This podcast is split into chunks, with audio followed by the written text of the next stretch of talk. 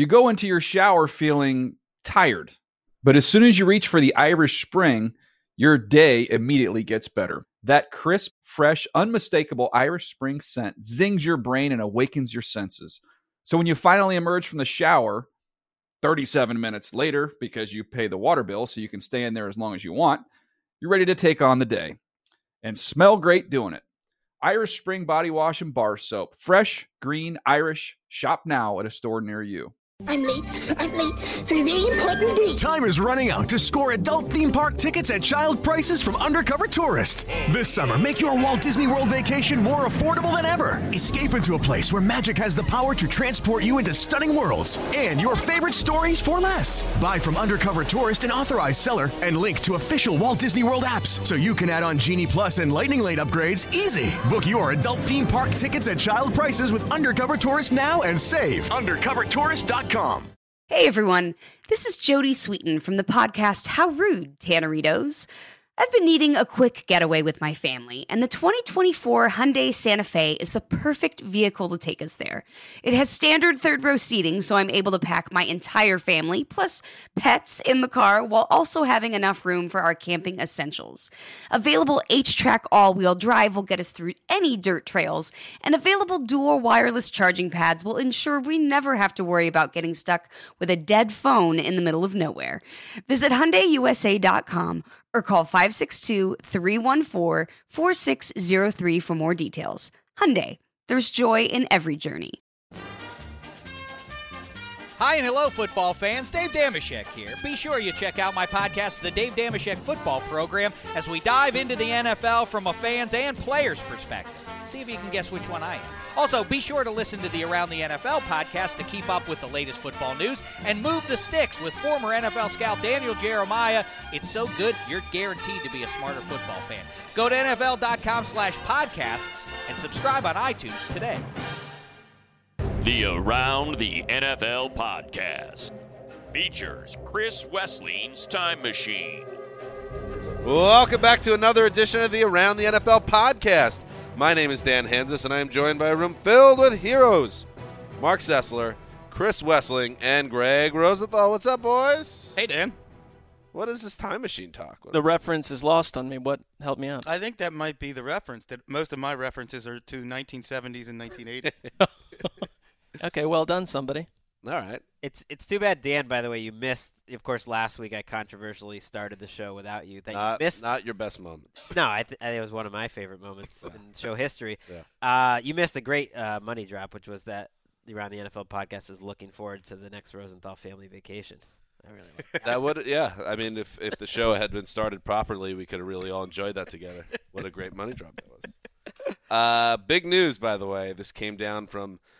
You want to talk about shadowy league figures. This from an email corporate bot called NFL-administration at 10:32 a.m. To all personnel landed. Everyone that has an email account with the NFL. Monthly MVP winners for the month of April. Marron out of the Los Angeles office. Christopher Wessling. The old Zeuser, and Mark Sessler. Woo! And, you know, a lot of people would say... Room's going crazy! Yeah, why bring this to light? It's some silly internal, pat on the head from, big football. But I see it as a great achievement and really something it's now in the first paragraph of our obituaries. It is? Yeah, April 2016 NFL Media MVP of the month. It's a big honor. I mean, part of Mark's obituary, I guess, would be two-time MVP. That's always been a running subplot. That never felt right. Down on the floor that Mark was an MVP winner. And now you guys can share where are you guys going to celebrate? Oh, I was thinking Cancun maybe? Somewhere. I'm not happy about this. Do you have what took so long? Do you have any speech? Sure. What took so long? I'd like to, Greg, you are our superior. I'm assuming you nominated us for this? That's true, yeah. All right. Greg is the real winner. I retract my statement. Why don't we hand the floor over to you and you explain how valuable we are? You are the three most valuable people at the entire company. you know, you provide what, like 80% of the written content practically on this website while pumping out podcasts and videos and whew, it all checks out. Not bad to look at either. You know? It feels wrong that whoever is above Greg in the food chain isn't equally pushing for Greg to be on this list. I mean, why did Greg need to be left off? Greg, you might have to take that up with your boss. That's true. I'm a no-time MVP still, 4 years. Wow, that seems still trying to. Your time will come, Greg. Just hang in there. They also nominated roughly 87 people in the New York office, so I'm not sure that it's the equivalent of Cam Newton taking the trophy home. Greg, if there's one thing I want you to be able to have the feeling that I have right now, the warmth, and I believe there's a gift card coming, guys. That's the rumor. There's a coin too, and a coin, and a case. I'm not sure what the case is for. Wow. I hope it's beer. Wow. You have to hold your coin. Oh, and before we get into today's show, which I give a pre-grade of A-. Whoa! I want to apologize to Chris Wesley, who, you know, I stated on last week's show that he does not change his opinion on anything, and that was before there was an IM in our IM client that we use that will go nameless because it's run by garbage people. Wes said, I've come around. I love the new Kanye West album. I've changed my opinion. And he pointed out that's evidence and proof that I am not someone that's too stubborn to change my mind on things. So I apologize, Wes, and I'm glad that you're enjoying the new Yeezy. I've always appreciated his musical talent, which is exceptional. It's just that I think he's a bad human being. Yeah, you can separate. Has that changed? No. You can separate the art from the art. So wait, what's changed? Bangers, top to bottom. You always appreciated his music, and now you're continuing to appreciate his music. You thought he was a garbage person. You still think he's a garbage person. So what was the dramatic shift that we're hearing about? I thought the album was a little overhyped, and I went and listened to it, and now he's on board. Enjoy it. You thought it was like Annie Apple overhyped? Thought it was like anytime Kanye West does anything, he gets a lot of hype. Yeah. All right. That is true. But what about the guts of that statement I made, the apology? Do you accept it? I do. I think that's very big of you. Okay, thank you very much. This is the Monday edition of the Around the NFL podcast, sponsored by no one. So you got 3 MVPs on the dais right now, and you can't get a sponsorship. That's interesting. Great show today. I like this. We're going to do a segment a little later today. Called Is It Time to Freak Out About? And then slide it in about – we're going to kind of focus on some NFC teams. Maybe we'll do AFC teams later in the week.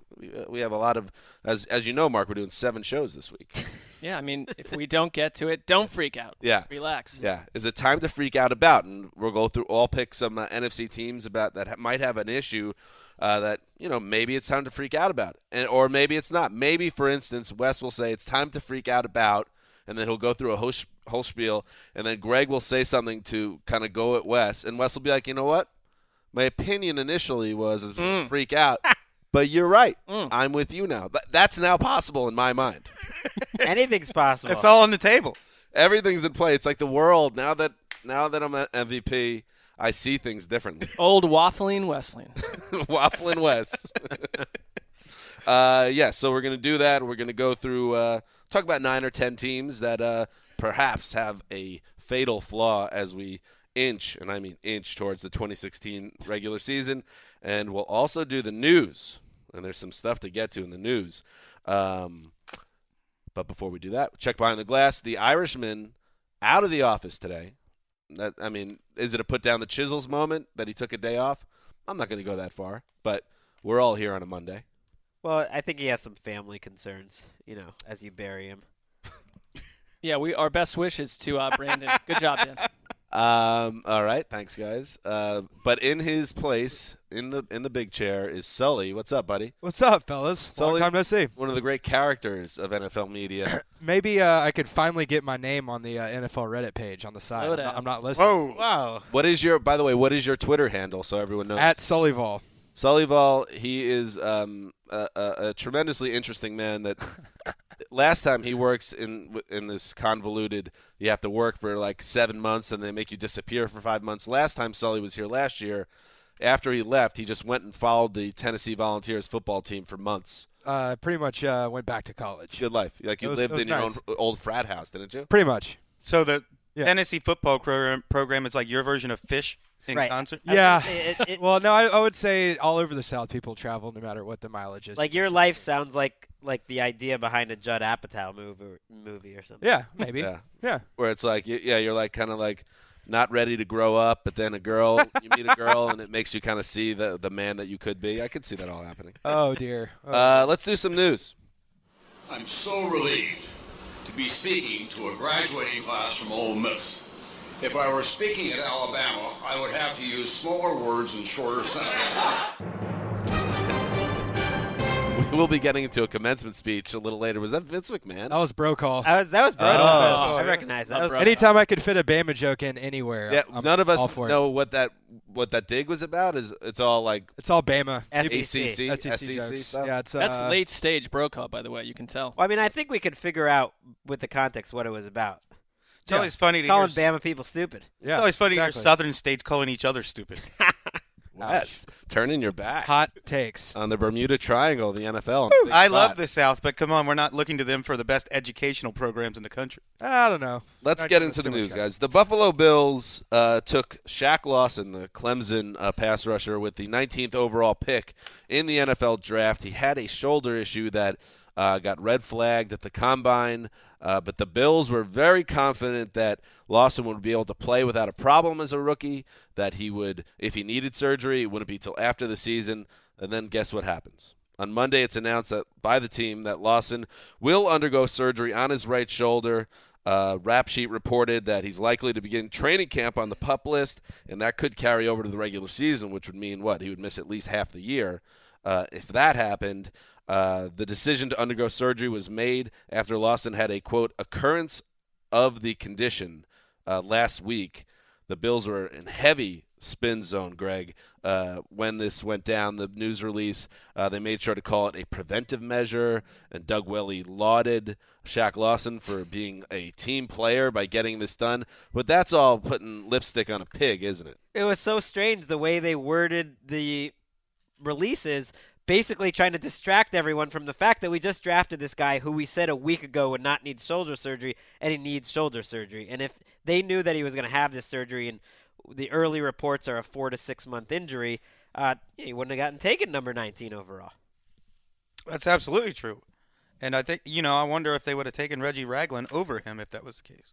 I mean, Doug Whaley is one of the rare GMs that completely whiffed on a first round quarterback and is still employed at the same place. And if there was a book about this Bills team, I don't think I'd want to read it, but I'd like to read the chapter about what happened behind this repic, who lobbied the hardest for this. And you mentioned downstairs, and they knew that the red flags were out there, and they just bypassed it and picked them. It was, and Whaley was so high, Teflon Doug, I call him, was so high on this pick that he was giving interviews last week where he was saying that the Bills were going to have three rookies starting.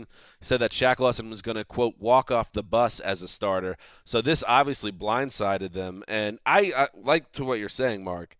Doesn't it feel like 5 years from now we're going to look at Teflon Doug and Rex Ryan, this regime, and we're going to laugh that anybody took this franchise seriously? Wow. I mean, doesn't it feel hard. Like this is not – It's shaping up that way. If you wanted to look at last year, could not have been more of a train wreck. Well, look, I mean, if he gets back in the middle of the season and he's a decent player, it's not the end of the world. It's just that they were basing it clear. They were basing their pick clearly on information that was wrong. We saw reports that a lot of teams took him off their board, and the Bills obviously disagreed with that, and they proved to be wrong. They're very thin at that position, too. I was trying to come up with, for our projected starter series, NFL.com/starters. How about that? Well played. Who's going to step in for Lawson? And the options are, they kind of either Manny Lawson's playing outside linebacker, but basically when you're looking at linemen, it's guys like IK and Mbale, your old pal. Oh, no. Or other players that really have no experience. I can't play. And this is a team that used to be very deep on the defensive line. Now I think they're very thin, and they need these two rookies, including Washington, to come up. You know who agrees with me, by the way? Vic Carucci of the Buffalo News, usually a mild-mannered man, tweeted out after the news, "This is a major embarrassment for Whaley, Rex Ryan, and the Bills football decision makers. Plenty of questions to answer for ownership." I just think that's a terrible look. And it just speaks to the dysfunction that's been around that franchise in the last several years. Wes? I agree with everything you said, Dan. And more bad news, guys, for the Bills. Surfacing just as we are talking about the Bills, a report out there from Tyler Dunn that multiple team sources are telling Dunn that Sammy Watkins has broken his foot. So he suffered a broken foot. That, of course, was Whaley's major power play last year in the draft when he gave up a whole bunch of picks to move up to get Sammy Watkins, envisioning him as the heart of their offense. And you never want to hear broken foot with a skill player. So you want to talk about a bad day in Orchard Park. A lot of bad omens here for the Buffalo Bills 2016 season. And then you have also the contract with Tyrod Taylor hanging over their heads. There's a lot going on here. It doesn't seem like it's going to be their year. Well, it's early. I think it's too early to say that. It's a bad day in May. Well, I already didn't think they were better than a 500 team, and now you got all this information coming up. I think their starting lineups on both sides of the ball is pretty talented overall, but it's including Sammy Watkins. And one part where you can say that's not true is wide receiver, because after Watkins, their starter is Robert Woods. And after Woods, their number 3 receiver is probably Leonard Hankerson, who was on a couple teams last year. Like that is a very, very thin wide receiver group. So losing Watkins, and we have no idea, the report just came out how serious it is, but any level of broken foot is pretty serious, and who knows? Who knows how it happened? I mean, we talked about run-heavy teams emerging this offseason. The Bills, if they lose Watkins, they are deep at running back, very deep, and they may have to run the ball a ton. I thought Carlos Williams was awesome last year. You have McCoy. You have all 5 starting offensive linemen, including 3 Pro Bowlers, returning for the first time in 20 years in Buffalo. So they do have some things good going for them on offense, but a lot of questions. Zach Mettenberger, no longer employed with the Tennessee Titans. Our next news item, the team released the quarterback who was a 6th-round draft pick from 2014, the same Zach Mettenberger, of course, that the organization once internally labeled a, quote, poor man's Tom Brady. However, Zach Mettenberger never really proved to be anything other than the prototypical big guy with a big arm, a scattershot thrower. 6'5", 224 only takes you so far. He had a total quarterback rating of 16.5 in his career. That's the worst of any QB with at least 10 starts since the stat was created in 2006. So historically bad start to his career, and now it is over, at least with the Titans. He lost his job to the guy who lost his job to Kellen Moore. The Titans decided they'd rather have the washed-up version of Matt Castle than Zach Mettenberger, which is as damning as you can get in 2016. Team Mettenberger, of which I was definitely on a couple of years ago and saw a lot of things his rookie year that I liked, I think the number one defense that Team Mettenberger would have at this point is he did not, fit this offense. He was drafted in another offense, and he's clearly a guy that's not going to be a great, great player. And if he is going to have success at the NFL level, it's going to be with a specific type of team and offense. And I got news for you. He's not going to have success at the NFL level. I mean, you can make excuses for him, but the guy he entered the NFL with a late career Drew Bledsoe skill set. Way too slow in the pocket, way too slow in every movement he does, and way too inaccurate. I was also on so-called Team Mettenberger. Well, yeah, I just made that up. I mean, no, but it's out there because there was a lot of I won this one this morning on Twitter. A lot of nonsense going on. For those that don't remember, a little way-back machine, last August, Mark was high on Zach Mettenberger. Very high. Dear Mr. Farmer, I'm writing you today because it's time to make a bold statement. One that will change the fortunes of the Cleveland Browns today and forever. What kind of statement? It is time to trade for a quarterback, your quarterback of the future. And I have just the guy, Zach Mettenberger, the freaky, big arm, 6'5" live wire down in Tennessee. Look, some don't like his game, but I see growth. I see the makings of an AFC North type arm ready to do battle. You wanted Marcus Mariota. You wanted Sam Bradford. Those ships have sailed. The good ship Mettenberger, though, sits on the docks, ready to travel. This, Mr. Farmer, is your Ron Wolf moment. Pick up the phone, make the call. Ron Wolf!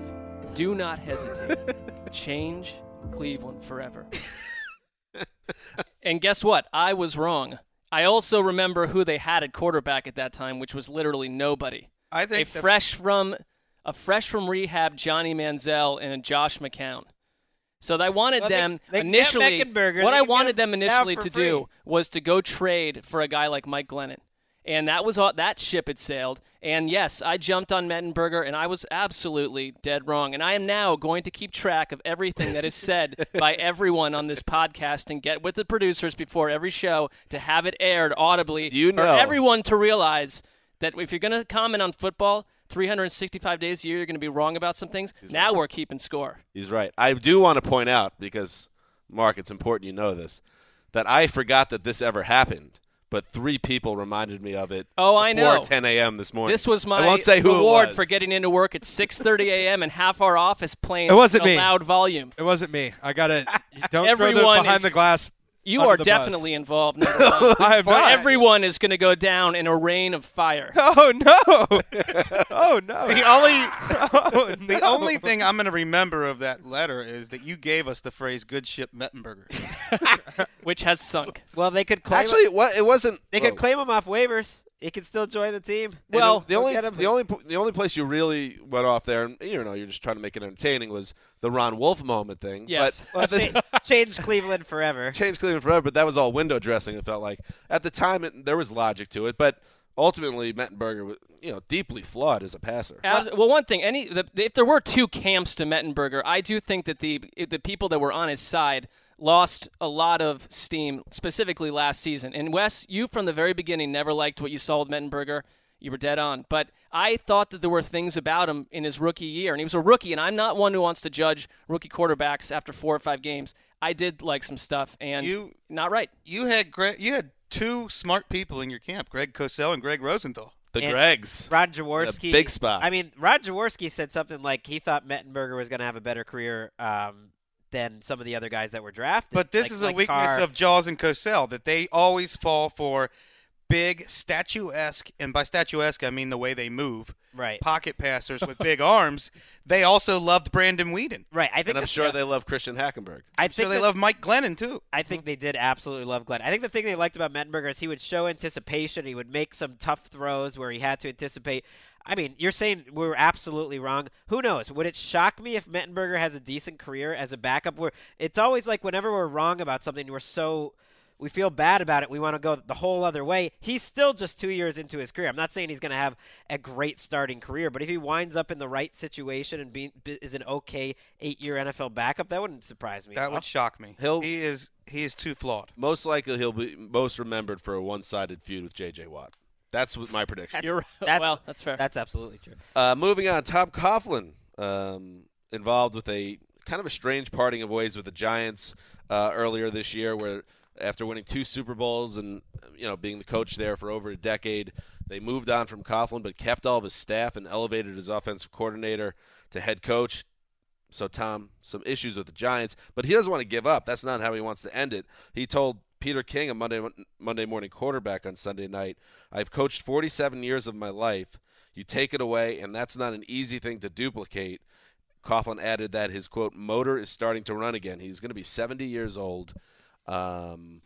Is he the type of coach, Mark, I'll ask you, that you would be okay with a team, hiring next year if you needed a coach? If you were in a floor just fell out scenario and you had a kind of team that could overachieve with the right kind of coach, Coughlin to me would be a good guy to get in to cease chaos. If an organization is just utterly chaotic and needed someone to come in and kind of clean it up and hand it off to someone else a few years later, yes, I would sign off on Coughlin. I agree. It has to be the right job. 70 years old should be a factor. Like, you're not supposed to be ageist, but it's one of his birthday's in August, so he's going to be 71 going into next season. Right. Ooh, and awesome. It doesn't mean that you can't hire him, but I think that's a factor. I think it's one of the hardest jobs possible, and it's a young man's profession. NFL coaches, obviously guys like Carroll and Belichick, you can have success later in your career, but I don't know. I think he's one of the best coaches in the world.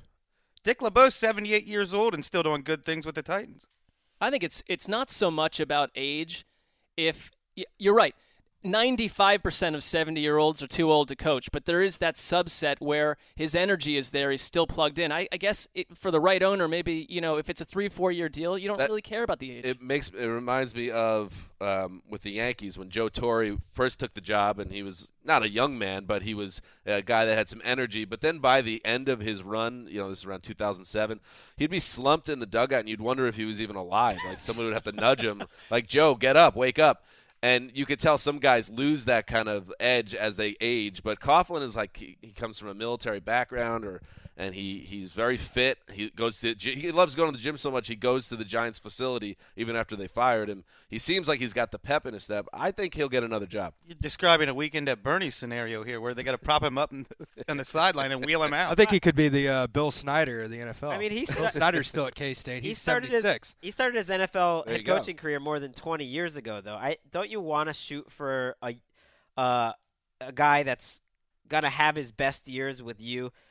I think the Jaguars got his best years. This is ageism. Well, but so many young guys blow up and do nothing either. And so it's like you with Coughlin, if you needed a known quantity for a short amount of time, I think he's a safe bet. It's interesting the Giants got rid of him and they didn't get rid of anyone else, and it's interesting the reports that we heard about his interviews immediately after losing his job, and maybe that was just timing, but you know the kind of scuttlebutt was that his interviews with the Eagles was a mess, that he just talked the whole, you know, that it was all about he wanted to sort of get back at the Giants, and maybe it was just he wasn't focused there in that moment, but I don't know. You got to look at the motivation for the right reasons to come back. Moving on, wave goodbye to the Hayne plane. The San Francisco 49ers announced Sunday that running back Jared Hayne has retired from the NFL and will pursue playing rugby in the Olympics. Hayne had insisted this offseason that he was preparing to battle for the playing time in the Niners' backfield. The National Rugby League star in Australia said that he plans to try out for the Fiji Rugby Sevens Olympic team, which is a big deal in that angle of the sports world, or that area of the sports world. Haynes signed with the 49ers last year. He appeared in 8 games, compiled 17 rushing attempts for 52 yards, had issues with ball security, 28 years old, bounced around, practice squad, and roster, never really was able to make anything of it in his first year in San Francisco, and we'll never know if the Hayne plane could hack it, or maybe we do know. We learned it in his one year. I think that shows – I mean, he wasn't – even if he stayed with the 49ers, he wasn't going to have a big role. It shows how hard it is to make it in the NFL if you've never played before. This is one of the best rugby players in history, right? Right. Yep. Certainly looked like he was an exciting athlete to watch, but that's different than being an experienced football player. He made the team. I mean, you could argue the other way. He made the team in his first year. I mean, that's something. If you're a fifth-round rookie, that's an achievement. So and that was his first year. I think he had a decent chance to make the team this year. I think he had a pretty good chance was the general thought around the 49ers. Who knows what kind of role he would have had. Maybe his upside was just as a relatively low-level role player for 3 to 4 years, and he saw that, and he saw another sport where he could be the man. That's what I'm saying. The best rugby player in the world is the 53rd best player on his own roster. It was absolutely the right decision, you would think. I mean, there are parallels to the Michael Jordan going to baseball, failing there for a year and then realizing I'm too gifted in this other sport to walk away from it. So he comes back, and I'm sure people – Jordan was not good at baseball. I give Hayne – I think they probably were about the same level, to be honest with you. Hayne made the NFL. Jordan's the same thing, though. Like, it's phenomenal that a guy who hadn't played baseball in 15 years went straight to AA and passed rookie ball and single. But he only did because he was Michael Jordan. Right. He did not perform like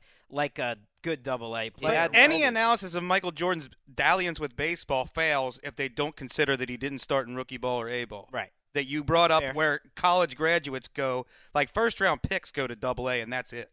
All I mean is it's impressive he could make the team when guys that have been playing running backs their whole life and have been the best player on their high school team, by far the best player on their college team, they can't make NFL rosters, and he did. So he showed something. They have like a designated PR person just like furiously writing announcements about retirements in San Francisco. I mean, can we get out of one offseason without half the roster disappearing? Yeah, and I'm glad that, you know, he didn't, you know, do special teams grunt work and get his knee blown out or something. He's going to get back to the sport where he thrived, and he's probably going to be the same player. We'll see. We're going to lose track with Jared, though. I know a lot of our listeners won't. because we have a lot of listeners in Australia.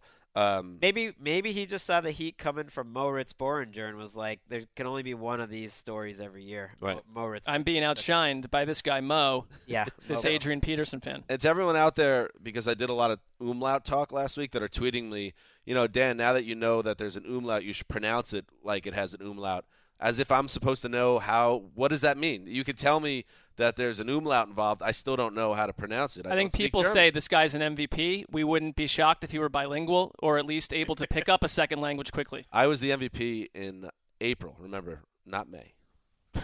That's fair. Finally in the news, Russell Wilson, a bit robotic, you could say, you could argue, but some people, if you want to really dig in a little bit, will say Russell Wilson could be a little bit phony, a little synthetic.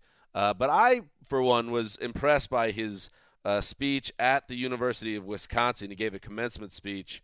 He attended grad school at Wisconsin after graduating from North Carolina State a few years back, and he went back to Wisconsin and showed a lighter side, Sully. Of course, I'm also here to share some things I've learned. Things like, if you're dating a woman that's way out of your league, ask her to marry you. Well, that's lame. If you can throw a football 80 yards, for some reason, people think that's pretty cool. And if you're playing New England Patriots in the Super Bowl, and you've got 26 seconds left, and you're down by 4, and it's 2nd and goal on their 1-yard line, try not to throw an interception. How about that? Wes, you weren't impressed, though. Polite laughter. Give me a break. It's not funny. Russell Wilson should give up the comedy act. I watched the rest of it, though, and he did show some personality and more. Give up the comedy act. What has he been a comedian? More human. He's about the least likely candidate on earth to be a comedian. He can't go with any flow. Give me a break. Well, wait, do you think he wrote that, or did he have someone write that? I think he wrote it. I don't think that was even comedy. I think it was he was just showing like kind of a sense of humor about himself. Totally intended to get laughs. And it did. It delivered, Wes. He got some polite applause and laughter. Well, I do give him credit because Wes's anti-Russell Wilson commencement speech is the most surprising heat of the year. I know. He's a great quarterback. He's the worst speaker in the league. I honestly think that and if you watch it, did you watch the video at all? No, I did not watch it. Yeah, I watched more of it. He was body language and the way he was kind of presenting himself, and he was kind of in a gregarious mood. It seemed like he was being a little more human-like. And you know, Wes, you know me. I've been on Russell Wilson for years now about being a phony robot. Beep, bop, and I thought this was progress. Well, apparently, did anyone here see Entourage the movie? I mean, this guy can act. I made it through about 21 minutes. You did not. I actually did on a very long plane ride where they give you the choice of films. It was like the fourth. I think it was coming back from England, actually, the fourth film I watched. How bad was it? I could not watch it. When the show was out in its heyday, I liked it, various episodes, and it was a shell of that. So I don't know did I like it? It passed the time. Like when a skinny turtle – whose turtle shows up a lot around our office because he's in like a celebrity fantasy league. And, turtle got skinny. Audio listeners missed the air quotes you put on celebrity. Well, that was not supposed to be heard. He, when he got skinny, that lost like an important aspect of his character. And then like a major subplot is he's like in a dalliance with Ronda Rousey. Yeah, it was very intriguing plotline. It was a very intriguing B or C plotline. Not in real life, in the movie. And he was like a billionaire. Like, there were so many things in the first 20 minutes. He's a very industrious businessman dating Ronda Rousey, or trying to. I think you should see it, Dan. I tried to watch it one night. 20 minutes in, I had a shot at Dan. Greg, you should see it. Ronda Rousey's my neighbor. Really? For real? She lives in Venice Beach. Have you seen her? No. I don't think we frequent the same places. Before we move on, I got a shout-out to give. We were talking Aussie. You think you could just Aussie jump listeners in with random shout-outs? No, it's not random. We were talking Jared Haynes. This might be my first show in a year. I know. This is my the tension between Greg. Well, it's one side of Greg at Sully is palpable, by the way. Yeah. So Aaron McNaughton, one of our listeners, sent me some AFL gear, some Aussie football gear, because I like Australian football. Handle it offline, buddy. I got to give him a shout-out. I'm just saying. We might never talk Jared Haynes or Australia again. That's a great story. Where's the rest of it? That's it. Did you borrow that story from Russell Wilson? yeah, I did. I'm just saying. Guys, stop being mean to Sully. I'm just kidding. Sorry. Sully knows I love him. He's still hungover. I put in the request. We got to have Sully. Sojourn back in the fall. Nah. By the way, to button up Sammy Watkins, Ian and various reports saying he could be back for the start of training camp, but it's a Jones fracture. Same injury that kept Kevin Durant out for the whole season, and it's a tricky one because you just need to rest it. There's no real way to get over it. It's total nightmare. Not a good situation for them. All right, that's what's happening in the news. All right, let's move right into it, guys. This is a segment called "Is It Time to Freak Out About?"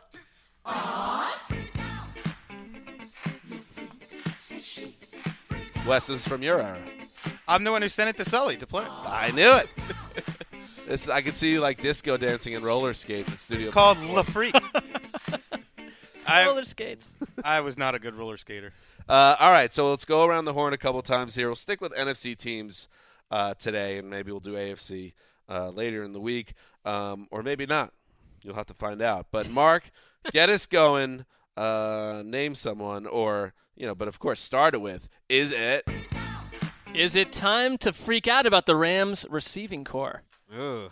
Got a question for you guys. I mean, they have a quarterback, but they haven't had an 800-yard receiver in 8 seasons. That's hard to do. Yards. That's depressing. Wait, let me do the math. 800 yards. So, like, we've walked 800 yards today. So, like, no, I can't do the math, but it's really bad. So they drafted. That's like 40 yards a game you have to average or something, right? Yeah, I mean, it would be an unremarkable thing for someone to do in today's stats-driven NFL. It's outrageous. NFL. For a second, I was like, well, what about Tavon Austin last year? Did he get anywhere close? He was at 473. He wasn't even in the ballpark. He had almost 1,000 total. Total, right. They drafted Farrah Cooper in the 4th and Mike Thomas in the 6th. But it's basically the same group of, as Dan would say, ham and eggers that they had last year. I mean, Kenny Britt is still a thing in Ramsland. Time to freak out? Question mark. Yes, there's no reason. You got to win with passing at some point in the NFL. And it's weird how much continuity this group has. Really, for 3 years here, Austin, Quick, and Britt are their guys. And that is not a good 1-2-3. And you lose Jared Cook, which is not a loss at all. But you have Lance Kendricks as your tight end. It doesn't get any better at tight end either. So it's not a lot of people to throw to for Jared Goff. I think that's a big problem for them. I think Brian Quick is the big wild card here. He had a shoulder injury so serious that it basically took out 2 years of his career. And he's finally healthy again. Yeah. He's got the most ability and size out of all those guys. Wow. Well, I mean, Austin. Kenny Britt. Yeah, he has more ability than Kenny Britt, who lost it on the operating table. I was going to say, when you should not be counting too much on a Kenny Britt. He's more like the guy, if he could surprise you and give you a couple good games during the year. But when you're asking him to be like a number one guy, I mean, this is a unit in desperate need of a makeover. I thought they might go, receiver early, but then you forget they have no early. Well, that's because it's Jared Goff. So that's just what you signed up for this year. They would have been one of those teams that took Dotson or Treadwell, I think, had they stuck where they were. But then we'd be killing them and asking them to freak out about their quarterback situation. So you had to address something. Look, I think you could survive without a great wide receiver core. The Patriots certainly have. If your quarterback's good enough, they're going to be a running team. They're going to be a defensive team. Another thing with them, I think, is big. I guess it's a different topic. But they drafted 5 offensive linemen last year. And if those 5 guys get better together, three starters, 23 and under, it's like that's maybe where they can get better. You protect Goff. You find these ham and eggers, as you say. Wes. Carolina Panthers, for a 15-1 team that was in the Super Bowl, well-coached, well-run organization, I found 2 areas that we might freak out about. Their secondary has lost 3 of their 4 starters from last season. Charles Tillman, Josh Norman, and Roman Harper. I mean, that we know they have a great front seven, but is this going to be the same defense this year? Well, I'm not freaking out about that because on paper it's not good, but on paper going into last year it was not good. I guess they had Josh Norman. That's a difference, although we didn't know Josh Norman was quite Josh Norman yet. But this is something they've done under Gettleman, is almost changed their secondary every year. Football Outsiders did an interesting article about it that they think that's their advantage, that they can basically not spend in the defensive backfield and make it work, and so far they have. I mean, and they addressed cornerback in the draft hard, and rookie mini camps are not a time to get swayed by stuff, but the word coming out of Carolina was that they really feel like they got some good help at that position, and they drafted James Bradbury in round 2, Darryl Worley in 3, and then someone in the 5th round, too. So they're going youth, and Gettleman teams are, let's build up the middle on both sides of the ball, and it's not overpay defensive backs. The other freak out is 29-year-old injury-prone Jonathan Stewart as your starting running back, and all you have behind him is Cameron Artis-Payne and Fozzie Whittaker. Woo. Yeah, that is – I think that's expecting too much of Jay Stu. One of my favorite players of the last decade or so made a top 100 debut last week. That's a big moment in anyone's career, but I think it's expected too much for him to do that season all over again. And even if he did, that's not a good couple of backups. I will now throw in out there the Washington football team. Is it time to freak out about their backfield? Because Matt Jones, who's been talked up a little bit, I remember a couple of weeks ago, or about a month ago, we're confident that Matt can handle the load. And I know we were high on him a little earlier last year, but 5 fumbles last year and 169 touches, averaged less than 3.5 yards a carry. So maybe there were some flashes, but this guy did not put out good tape. You let Alfred Morris go, and I guess he had fallen out of favor in Washington and wasn't maybe the same guy when he first came into the league. But, behind Matt Jones, you have, talk about Hammond-Eggers, Chris Thompson, Mack Brown, Keith Marshall. I think I went to high school with that guy. Rob Kelly. Who the hell is Rob Kelly? It's a time to freak out about Washington's backfield. Well, we just talked about the Panthers' backfield. These might be the 2 shallowest backfields in the league. It is it is a position where suddenly by week 6 we're talking about someone that the year before you had no idea who he was, a rookie. I mean, I think Matt Jones can be, if he plays at his better moments from last season and he stayed healthy, you've got a good running back. You lose him, you might be in the running to go, take Trent Richardson away from the Ravens. We don't even have evidence he can be on the field at this point, Matt Jones. If you're putting the ball on the carpet as much as he's done, I mean, that could ruin his career. So we have to see if he can hold on to the ball. But I don't know. I mean, I guess Alfred Morris must have no viewpoint on him as a guy in the future to let him go, because there was really nothing left behind. I'm surprised about that. I'm surprised they didn't add more. I guess they like Chris Thompson, who was their third down back. He's a good third down back, but you're not going to use him as a starter if something happens to Jones. By the way, shallowest backfields in the league. I'll take your Redskins. I'll raise you the Dolphins. Jay Ajayi and Kenyon Drake 1-2. That feels a little thinner and lightning. A little thinner. I like J.J., but... Yeah, but you're forgetting that they're going to overspend for Arian Foster in about 4 to 8 weeks. All right, you're up, Greg. Is it time? And I know this is strange because, look, this is our team last year, the team of Around the NFL. Uh-oh, going to get Wes angry, I can tell. It's also the team that Football Outsiders projects. That's what I like to hear. It's also the team Football Outsiders. The relationship between Greg and Sully slowly coming back. Well, it's frosty. Let's not lie. Football Outsiders projected them in their recent rankings previewing the season Cardinals. As the best team in the league, the Arizona Cardinals, getting the most wins. So they're very good in a lot of spots. But I have 2 spots. Is it time to freak out about their tackle situation? They have 1 tackle on the roster that has ever played in an NFL game. That seems crazy. That seems almost impossible, but that is true. That's Jared Valdir, a very good left tackle. They're going to be starting their first-round pick, DJ Humphries, from a year ago at right tackle. And this isn't the same Cardinals with a 38-year-old quarterback coming off double ACL surgeries in his career. Oh. 36-year-old. Well, he's not coming off the injury right now. Off a runner-up MVP. Season. My point is that it's not a fleet-of-foot guy behind center. He had better pocket mobility last year than any season in his career. That's true. It's a little strange that they don't have, a third tackle at all. I guess Earl Watford can play tackle. Yeah, he has before. I guess he's slated. But you're talking about a problem where, okay, that's fine. Our offensive line, we just picked up an all-pro guard in Evan Mathis, and we're sliding in a first-round talent at right tackle. And you've got Mike Iupati at left guard. I mean, here's the thing. If DJ Humphries comes in and he can start at right tackle and he's solid, you have no problem. Not with the rest of this line. You have no problem if it stays healthy. If you get hit with injuries – like a lot of NFL lines, you're running for the hills. Okay, well, how about this? You guys aren't buying that. Are you guys freaking out about the fact that Justin Bethel is their number 2 cornerback, and their number 3 cornerback is, I have no idea. I really don't see anyone on the roster that's played quality snaps at cornerback. That is as thin a cornerback group, very deep at safety, but as thin a cornerback group as any team in the league. Greg's got the Cardinals at 7-9. No, I like the Cardinals. I'll buy that one, but I think they're probably counting on Tyrann Mathieu playing some cornerback. Yep, that's true. I had a well-placed team source tell me that he wasn't too happy with Justin Bethel as the starting cornerback. Ooh, and he just had surgery, by the way, Justin Bethel. Well, hey, I go on airplanes. I talk to coaches like Mark does. Is this your first dropped source on the podcast? It might be. What an MVP move. Yeah. Yeah. All right, back around the horn. How do we top that? Greg, Mark Sessler, you're up.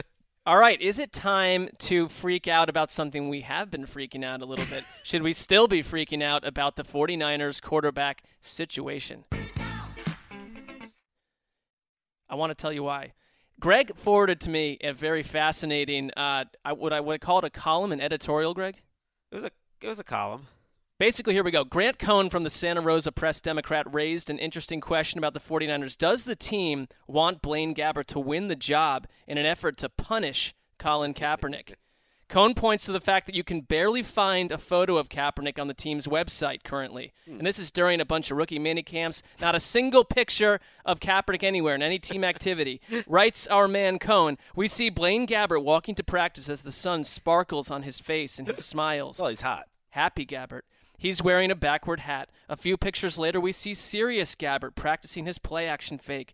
And then we see him throwing a football. We see him with his hands on his hips. Gabbert looking at the camera. Gabbert jumping in the air. Gabbert standing in the pocket. Gabbert scanning the field. I hate saying this guy's name. We see a lot of Gabbert. The creators of this game bombard you with the blonde-haired quarterback, but where's Colin? He suggests that the Niners want Colin Kaepernick to fade into the background in quotes and drop off the edge. Agree? Doesn't he have? Isn't he recovering from shoulder surgery? That's the thing that he seems like he's stretching here a little bit. My theory. A little bit. He's at the practices, but he's not playing. He's just kind of watching. The part that was interesting. He says, "I bet the Niners want Colin to lose the quarterback competition." Okay, I could buy that. I think the front office is tired of him. His teammates are tired of him too, and they basically want to stick it in Kaepernick's nose that this is what happens when you go against the big bad 49ers. We're going to rub your face in it. Wait, you don't believe it? That seemed maybe. He says he thinks he wants to embarrass him and make an example. I think that's a terrible way to run a franchise. No, but he said it was a good way to do it. But the hatred is real between these two sides, and I've been saying that for months. Are you citing a team source on that? I think I'm citing common sense. Oh. I think get him. If that's how you feel, get him off the roster. I know the money's guaranteed. That's your fault. Wait, look, they lost their leverage play. Kaepernick lost his leverage, and John Elway beat both the 49ers and Kaepernick. Who do you guys pick to start week one? Gabbert. Dan?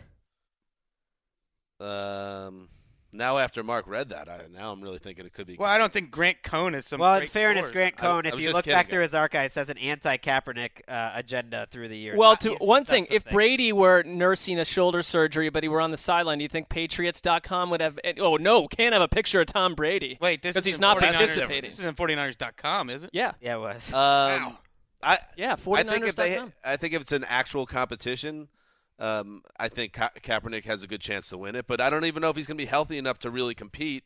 And, you know, that will – the one thing I'd say matters is the locker room matters. And I know that it's the time of overly glowing reports, but the teammates of Blaine Gabbert have been talking him up, saying that he's been plugged in, he's been their leader, where Kaepernick's off on this different quest. That can all change between now and the season. Kind of an off-season trope, though, right? It does. I just said I agree with that, but – Chip Kelly's quotes on Gabbert last week?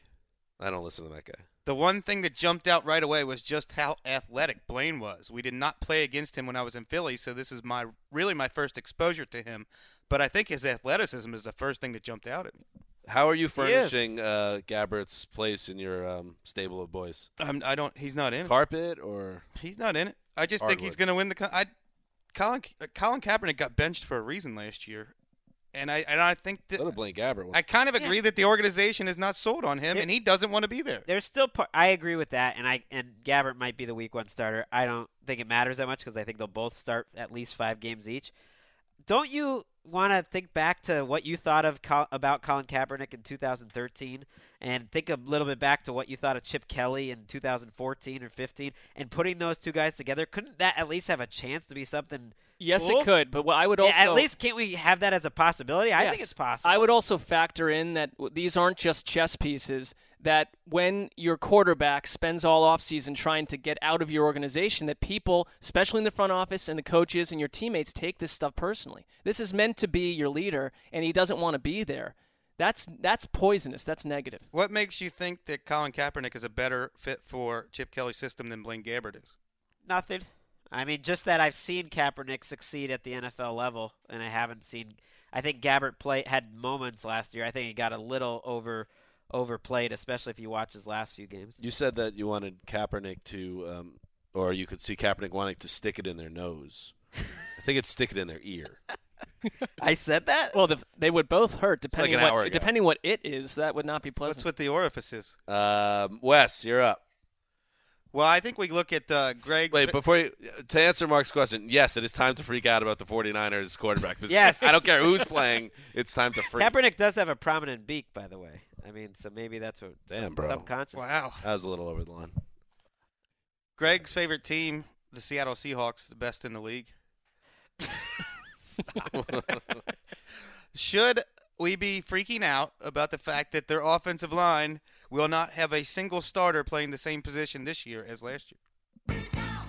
I'm going to say no, if only because their offensive line has been lousy this whole Carroll run. Someone wrote it. I'm not sure who. Like, it's almost been like an experiment to see how good can your NFL team be without a halfway decent offensive line. That's what the entire Carroll Schneider era seems like it's been. It's weird how bad it is, how little they fix it year after year. Well, I think they've decided, a lot of teams decide, we have to give up, we have to surrender some part of our roster, putting resources into that area if we're going to do it in other areas. And they rely totally on Russell Wilson's elusiveness and Tom Cable's ability to coach up an offensive line. Maybe they're offensive line proof, which is not something you hear a lot, but because Russell Wilson was literally unstoppable in the last half of last season. Thomas Rawls, before he broke his leg, was running like one of the top 5 running backs in the entire league, and that was behind not a great line either. So maybe they just have the right skill set. Well, only 2 quarterbacks were sacked more than Russell Wilson last year, so there is a cost, and if it ends up with Russell Wilson getting injured because of faulty protection, then the season is basically a disaster. I mean, they've invested picks. They took a first and a third-round pick this year. They took a second-round pick last year, who's now moving to center. They're moving their right tackle to left tackle. I went through this for projected start. There's competition at all 5 positions. I don't think there's one locked-up spot. It's just like wide open. They'll see what happens. Tom Cable. That offensive line is more jittery than the GOP. Am I right, guys? Whoa. Political podcast coming up a little later this summer. Tune in. Greg, last one. Oh, well, you don't have a second one? No, we're on time. We're short on time. Okay. This is how I got the MVP award, selflessness.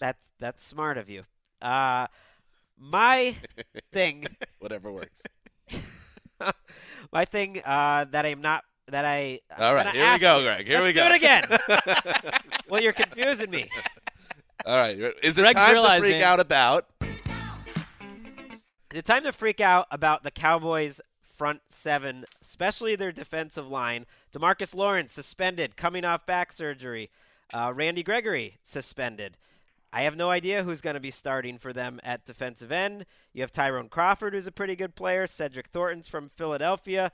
No depth. You took a couple mid-round picks. You also have guys like Sean Lee and Rolando McClain, who are great players at linebacker, but those are boom or bust guys that have had injury problems or suspension problems. It feels like this whole thing could be great or it could just blow up. It's a boom or bust front 7. It's time to freak out about the front 7. Their top 2 edge rushers are suspended. That's horrible. Yes. Right? And I say yes because don't forget about Jalen Smith too. I mean, he's going to sit out a year. Yeah, he's not in the equation. He's done. And I'm going to take it even further, Greg. You could freak out about their entire defense because their secondary kind of stinks too, doesn't it? I mean, you're keeping Brandon Carr. What else needs to be said?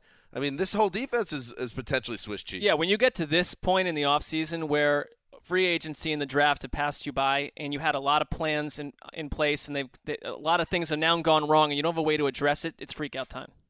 I think their offensive starting lineup is maybe as good as any in football, or they can certainly believe that, but they're going to have to score 30 points a game again, be an offensive team. What do you make pray their quarterback stays upright, which is not anything you can assume. Going against the grain here. So they have to just make it through the first month of the season without those two top pass rushers? Well, if they do that, then we can lower the free count. Well, I think Lawrence looks like he's going to be a good NFL player. Is he a guy that's the best pass rusher on a team that goes deep in the playoffs? We'll see. Randy Gregory hasn't shown anything yet. We have no idea if he's going to be what kind of player he's going to be. They did pick up Benson Mayowa, however you pronounce his name, as a restricted free agent from, I believe, the Raiders. Yep.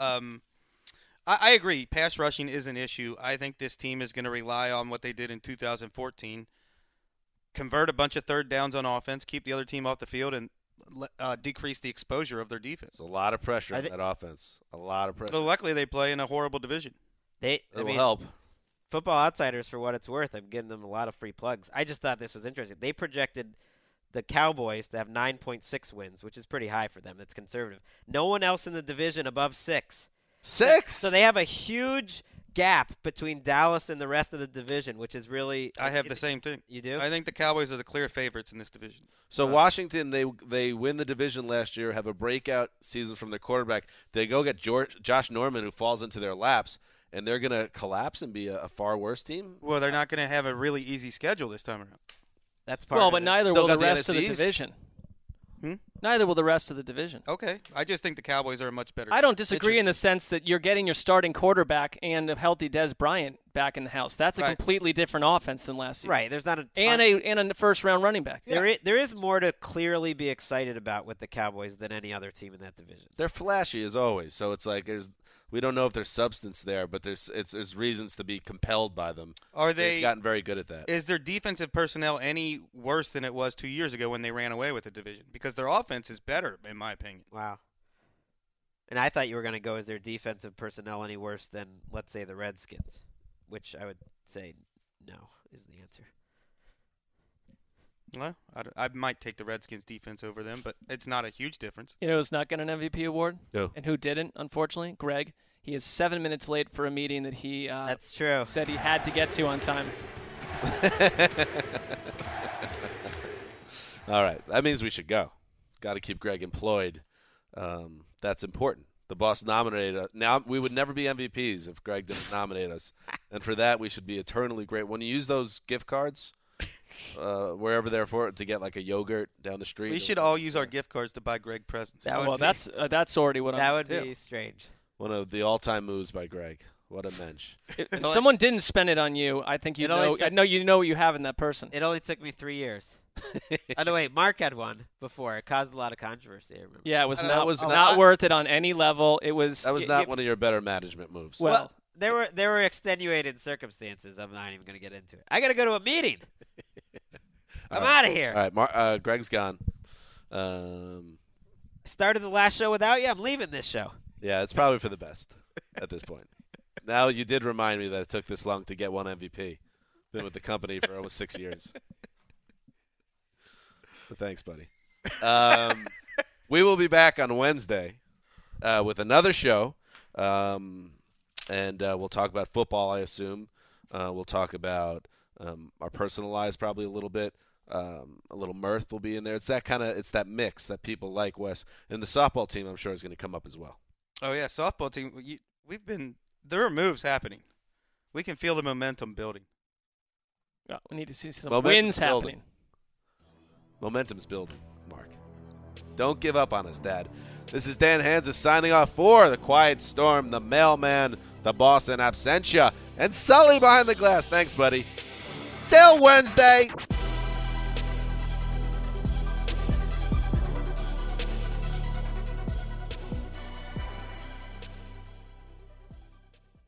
I was not a good roller skater.